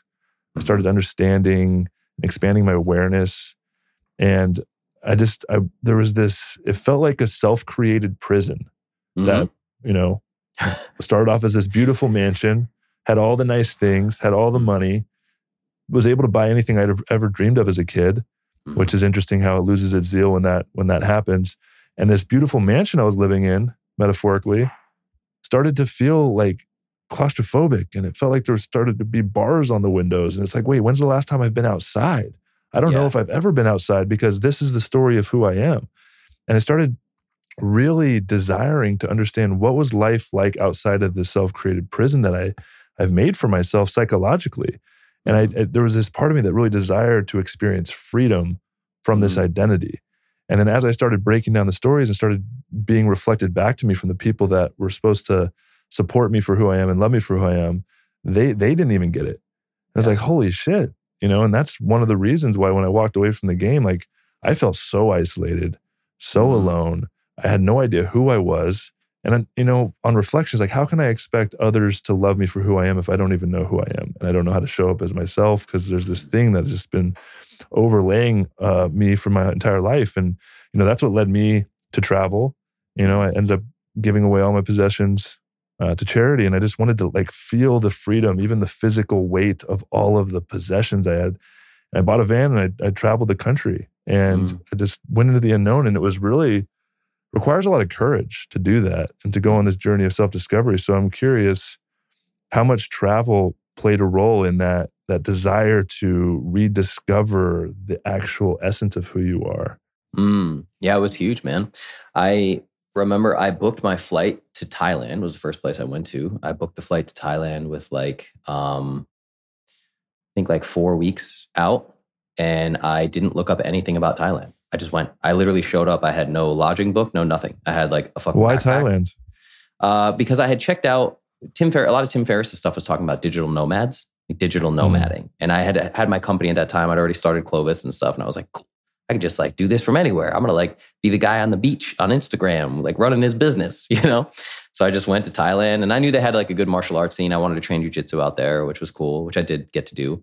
Um, but yeah, that was actually I I hadn't slept. It took me like 36 hours to get out there, and it was like I was running like 42 hours no sleep by the time I arrived, and I went straight to a jujitsu gym and trained and made like a bunch of friends, and they like kind of showed me around, and like I didn't have anywhere to stay, so I got this hostel for ten dollars a night. That was like the size. My room was like the size of a closet, right? And then I walked around the next day and found a, a apartment, and I rented it for 90 days and got a moped. I mean, uh, 30 days, and I got a moped, and that was it. I just started like exploring and like, you know, going to elephant sanctuaries and training jujitsu and like learning about myself. And and I actually promised myself I was out there, I wasn't gonna tell anybody what I did. so it was like, no, I wasn't like, yeah, go look me up on YouTube. You know what I mean? Like I just went there. I was just like trying to be quite anonymous. And uh, I know we can go here on your show. I like made a promise to myself that I wouldn't sleep with anybody. I was like, I'm just gonna be like abstinent and I'm gonna like be kind of anonymous and I'll meet people and that's cool. If anyone does ask what I do, it's gonna be just about like I have an online business and that's really it, you know. And I'm like exploring temples and just like walking around. Just I had a I had a great time. It was amazing. How much did you get recognized for in Nashville for like what you did? Was it like a daily occurrence? Someone being like, "Hey, Justin," and like, were Yeah. you pretty well known in the public eye? Yeah, mostly because of the dueling piano bar. Like Big Bang was a really popular bar there. So I would get stopped a lot in grocery stores and stuff like that. Oh man, like I saw you this weekend. Whoa. You know what I mean? Like it was that kind Did of thing. Did you like that, or did that annoy you? Like, how did I you handle it. I liked it a lot. It was it was probably Yeah. like it was infrequent enough that I still liked it. Like I can't Yeah, imagine. yeah. Like I've I've never had a mob come attack me in a grocery store or something. You know what I mean? Like no, I'd no, imagine no, that you never suck. risked that Justin Bieber uh, famous. Did no, not even close. Not even close. You know, that's the thing. It's like it was cool, and I remember like thinking it was really cool if I was with somebody. Like if I was out with my parents and somebody recognized me, I was like, "Oh, this is great. My parents get to see this." You know, it was still like a lot of Mm. external validation. Like, "Yo, love me. Look how special I am." You know what I mean? But Mhm. yeah, so Thailand was great, and I met this like group of backpackers and ended up drinking like mushroom smoothies with them. And um, yeah, I remember just having this night with a, a this young woman that I did mushrooms with, and we just like had this whole night of mushrooms together and like cuddled up together, and it was like zero percent sexual. And I had all these visions of me like having never had like a nurturing feminine and like all this stuff, and like what my twenties had done. My understanding of like intimacy and sex was totally fucked. And I would like this all like kind of came to in a mushroom trip. So I had these like really big, profound experiences out there.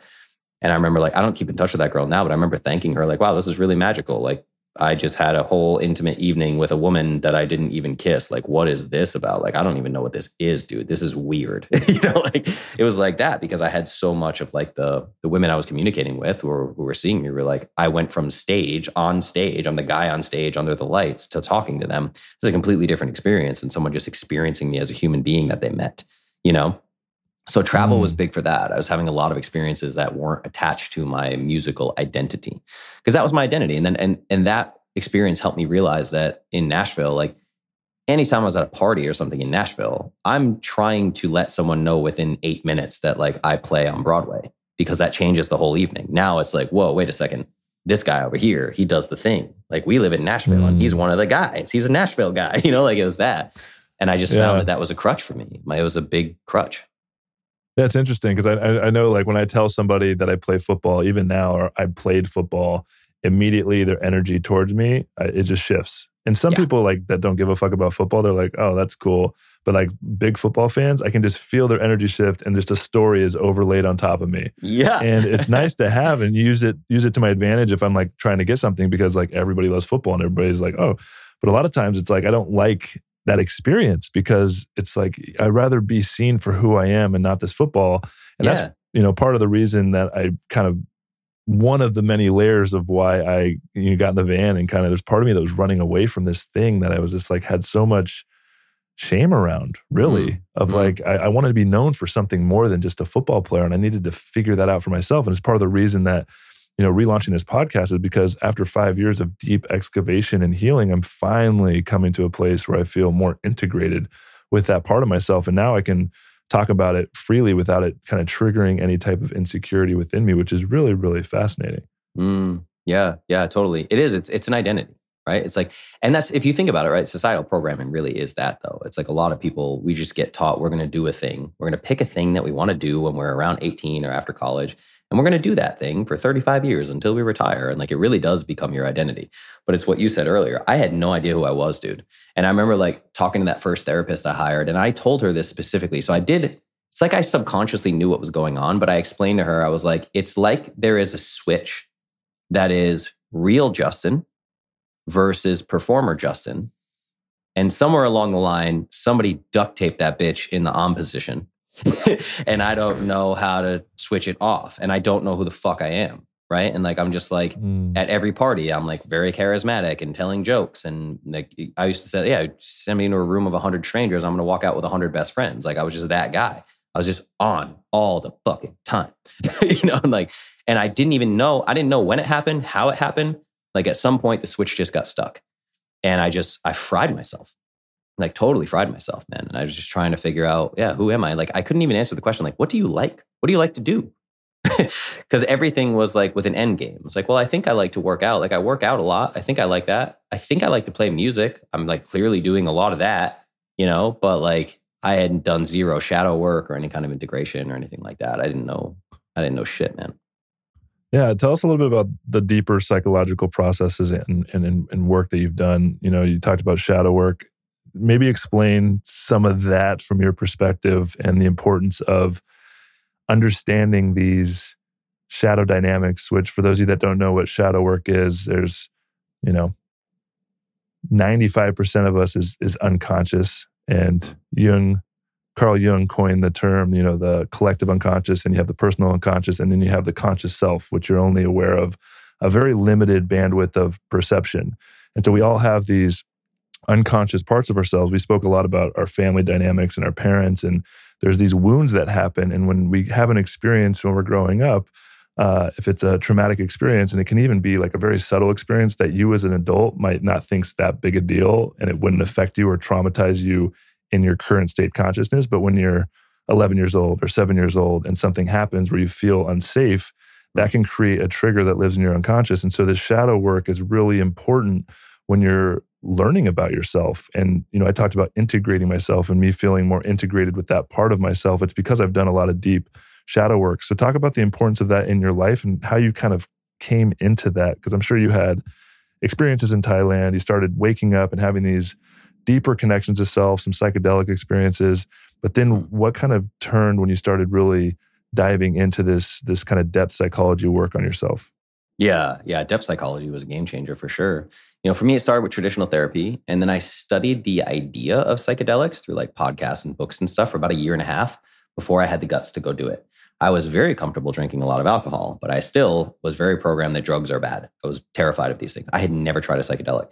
The first psychedelic I tried was ayahuasca in the jungle with Don Howard. it's like Mother the, the first I ever did. Yeah, like literally found myself in the middle of the fucking rainforest, like drinking ayahuasca. And I did four nights of ayahuasca there.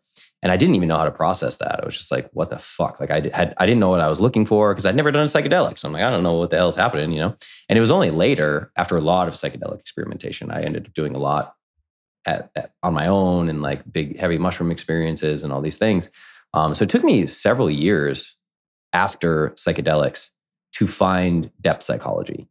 and to start to understand um, like the idea of like the ego shadow thing, the way I try to relate it to people who have not studied this because it's very confusing. And like the new age spiritual world, I don't like the way that that shadow work is is projected on like 99% of social media. Like the shadow is this dark thing. It's the scary parts of yourself. It's the part of you that sabotages you. And all it's like, no, it's a part of you that hasn't been given love that needs love. You need to love mm. your shadow as much as you love your ego. That's shadow integration, right? It's not like, oh yeah, here's this weird part of yourself that's trapped in the basement and you got to go face it because it's real scary. It's like, no, there's like a little kid in there that you need to love, you know? So what it was for me was I oh. just, I discovered that when ego versus shadow is basically what got you love as a child and what took love away from you as a child. What got you more love is going to be your ego. What got you less love or took love away from you is going to be in your shadow.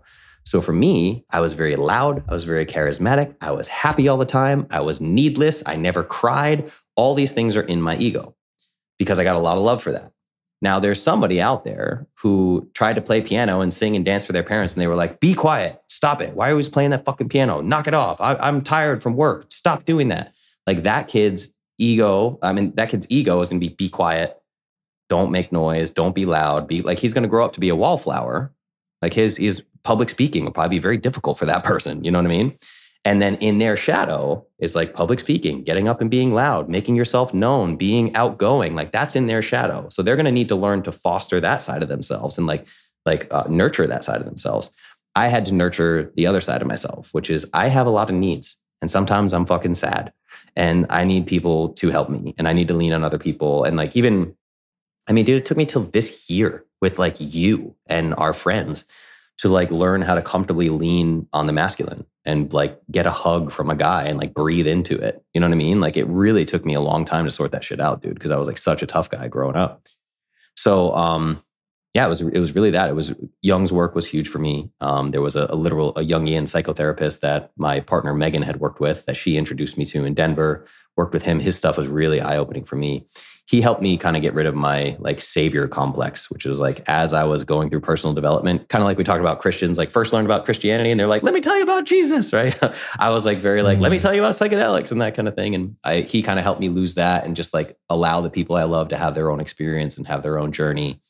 Um, and then I eventually I worked with a coach in Bali where I learned a, a protocol that I now teach to my private clients because I work with a lot of people one on one, which was called emotional unleashing and he just really taught me to work through um, essentially sadness, anger, rage, uh, sexual feelings, uh, feelings of things being unfair. Like he like taught me how to throw tantrums literally and like smash pillows and scream into them and like do all this shit and like really just like feel through my emotions. And that was the most working with him was like probably the most profound six weeks period of my my whole thing really where I like cracked open a lot of stuff and I was just like crying every day for 6 weeks and like what is this? I don't even know how to cry. Like what is going on, you know? So it was really yeah, it was like traditional talk therapy and podcasts, books, all that kind of stuff and then that led me into plant medicines. And I I will say like I went heavy into plant medicines. Like I, that's a very very big part of my journey and like just What is what does heavy mean? What what do you mean by that? Hero doses of everything. Like there was no uh, prior to two years ago, I had never used a recreational psychedelic. It was like if I was doing psychedelics, it was like five grams or seven grams of mushrooms, like alone in my house with an eye mask on. like I you were, you were doing it with the intention of like going deep within yourself. Exactly. Yeah. Which is why I chose wow. ayahuasca first. I was like, I'm going to go have like a blast myself into a different dimension experience. And I went to Spirit Quest with Don Howard and yeah. And then from there, would you recommend me, that to people that are on this journey? I, I think I would. Uh, for sure, I would actually, but I would say uh, I don't have any known mental health issues. I have mm. never personally struggled with depression or anxiety. I've never even remotely thought of like myself as bipolar or having like, I've never really struggled with being tethered to reality. I do think there are people that can have psychological breaks from these things if they're not ready for them, in which case you'd probably want to try to hunt down an experience where you can work with a therapist or something and try to do it in a legal way and like find a, a center or something you can go to or something like that. Because um, the jungle is a scary place. There's not much out there. Like we, I, I always tell the story, we had a guy on that retreat that fell and broke his arm. and we put his wallet in his mouth because he was a doctor and reset his own arm and made a sling and you're stuck there bro. There's nowhere to go. Like it, it's a two hour riverboat ride to get out of this place you know? So like it's a scary situation to put yourself through for sure you know? But it was big for me. But the thing i will say is like i definitely probably would have done something like mushrooms first to even Mm. know what I was looking for. I didn't even know what I was looking. I don't even know what a psychedelic feels like. Like, what is this? I don't know what's happening. like all of a sudden I'm like having images and thoughts pop in my mind. And I'm like, wait, I thought I was gonna like see a movie and there was gonna be like a real life dragon that like appeared in front of me because I heard all all these stories from people about like how vivid it is. And it's like it's nothing like any story I had ever heard. You know? So I actually think I did a disservice to myself listening to so many podcasts and hearing other people's experiences and not having any kind of experience myself and going straight there. I think it really took away from my experience. But ultimately it led me to, you know, where I am now and and I've had profound experiences. I mean, I think psychedelics are probably 60 to 70% of the growth that I've had I attribute to at least the headspaces that I get to in that place. I'm also very very good about integrating psychedelic experiences, you know. Hmm Yeah, and I'll just offer set and setting is so important. And if you're new Yeah. to these types of medicines and don't have experience, always, I mean, there's plenty of really good facilitators out there, and Mhm. um, yeah, do your homework. Uh, and I would say this experiences. I, I have a similar experience. Like the experiences shared is never, and the processing afterward is never even where anywhere close to the actual Yeah. experience. And I agree with you, man. Like psychedelics have had such a huge impact on my healing journey. I think for me, you know, you're talking about the emotional release type therapies Mhm. and the psychosomatic experience. And one of the things, especially in our culture and society, especially as men, is you know we suppress a lot of of emotion, emotional energy. Mhm. And for me, I've really come to find that you know healing only takes place through the feeling and through the movement of energy. Yeah. And so learning to feel is such an important tool. Learning to to access these it's not just you know working in the mind and finding these stories and trying to rewrite them like cognitive behavioral therapy it's a good model but it's it's missing the real the real juice which is going into the experience and being able to move that energy because we have when we have an experience of a trauma when we're younger that energy that is unprocessed is actually still stored in our nervous system which Mhm. is so fucking fascinating Mhm. and being able to access that and have a cathartic release like you shared when you told your mom like i just not sure if anybody's ever really loved me like Mhm. that's a like a deep unconscious unprocessed amount of grief that was just so uncontrollable it just it, it had to release Mhm. and i'm sure it was super cathartic as you went through that it probably felt super raw afterwards but a lot Yeah. lighter i'm sure Yeah, yeah, in a big way. And that's the thing. I don't know if I ever shared with this in, in our private conversations when we hang out, but um, when I first worked with that coach that taught me the emotional unleashing technique, the same day I called my talk therapist and was like, "Our work together is done." Mm. It was that profound, and she understood. She was like, "I get it." I had been asking her for two years. I was like, "There's got to be something more than this. We just get together and have a fucking conversation." Like, and now I have all this awareness. What the? What is awareness? Awareness is nothing without action. Awareness is like step one, and then you need to have action. Like Megan talks about this constantly. She's just like, aware, great, you have awareness now. Amazing. How do you break patterns? How do you make the future look different? And that was what was happening is I was intellectualizing everything, but I wasn't feeling any of it. And I literally had the, my first session with this guy over Zoom, and I'm crying and I'm smashing pillows and I'm screaming and I'm like? And then, and she was like, you know what? Like as as a talk therapist, she's like, yeah, like what you have been looking for and what you have been asking me for two years. I'm really sorry. She apologized to me. She's like, I can't provide that for you. Like you're entering into territory that I'm completely unfamiliar with. And like, I'm so happy for you. I was crying on the call. I'm like, I don't really want to fire you, but like, this is so different. What is happening? You know what I mean? Like, you're actually feeling like I need Yeah. this and I'm feeling it and you're not providing it, but now you are because I'm saying goodbye. A hundred percent, exactly. And I had for like two years, I had been like, "Yo, there's more to this than than than what you're Mm. telling. Like, there's got to be something else." Like, I'm just like, "Yeah, okay, I have all the awareness, whatever." And that was when I started leaning into vulnerability and like really breaking patterns and having hard conversations that I needed to have and sharing parts about myself. Like, and now, like, you know, it's very jarring. People that have not done this work is like, I am so unbelievably honest. Like, and you've seen me in, in public settings, obviously, right? Like, there's very few questions that somebody could ever ask me that I won't just give them an honest answer for. And I don't really care how deep or dark, deep or dark it is. Somebody could be like, "Do you have sexual trauma as a child?" I'd be like, "Yeah, you want me to tell you about it?" you know what I mean? Like, I don't, I just don't care. I'm like, this is this is 100% who I am, and I show up authentic. It took me years to get here, And the more I do that, the better everything gets. Every aspect of my relationship, my uh, of of my romantic relationship, my friends, you, our beautiful community, my parents. My parents know me deeper than they've ever known me. My friends from childhood know me better than they've ever known me. You know what I mean? It's just like now the question of does anybody love me for who I am? Fuck yeah, countless. And I know that. It changed my life completely. I sit in a completely different place. People ask me all the time. I think with you too. And I know like we we go back and forth. We have our moments, right? But people are like, "Do you miss it? You miss being on stage?" And I'm like, "No, no. It, I know that it would be fun for me to get up and play for 30 minutes and like have a good time, especially with like my friends. If my friends want to see me play for 30 minutes, then I'm like, yeah, I'm good. Let's let's go hang out. Like I don't want to be up here anymore. You know what I mean? Like mm. it'd feel good for a second, but if you told me I had to be up there for four hours, like my old gigs, I'd be like, no, get me out of here. This is awful. I want to hang out with my friends. You know, like so that was ultimately what it was. It's just like, and of course, you get to the place where you and I have had deep, deep conversations about this, and, and it's very hard to go here if you haven't experienced it. But that is when you start to realize that you never knew if anybody loved you because you never knew if you loved yourself. and you were just ding, constantly ding, ding, trying to prove to yourself that you had fucking value, you know? And that was it. And I look back, and this is what we talked earlier. Like there were red flags all along the way, dude. Every fucking time I stepped on stage, I was feeling anxiety. I was like, I hope my voice sounds okay. Oh my god, like I, my ten thousand hours were in by the time I was like twenty, you know. And then there I am at twenty five, like getting. I hope my voice sounds okay. Oh my god, I hope people like this. You know what I mean? It's just like, dude, what was I doing? Just like searching for validation so fucking hard, and I didn't know if I was good enough. And then then I got an entrepreneurship and I started my podcast and it's just like imposter syndrome. Am I smart enough? Do I know enough about biochemistry to do this? Are people really going to listen to me? And then you realize just this endless cycle. And when you have those toxic patterns where it's like, yeah, if you're unsure if you love yourself, you will live the rest of your life being unsure if anybody loves you. Mm.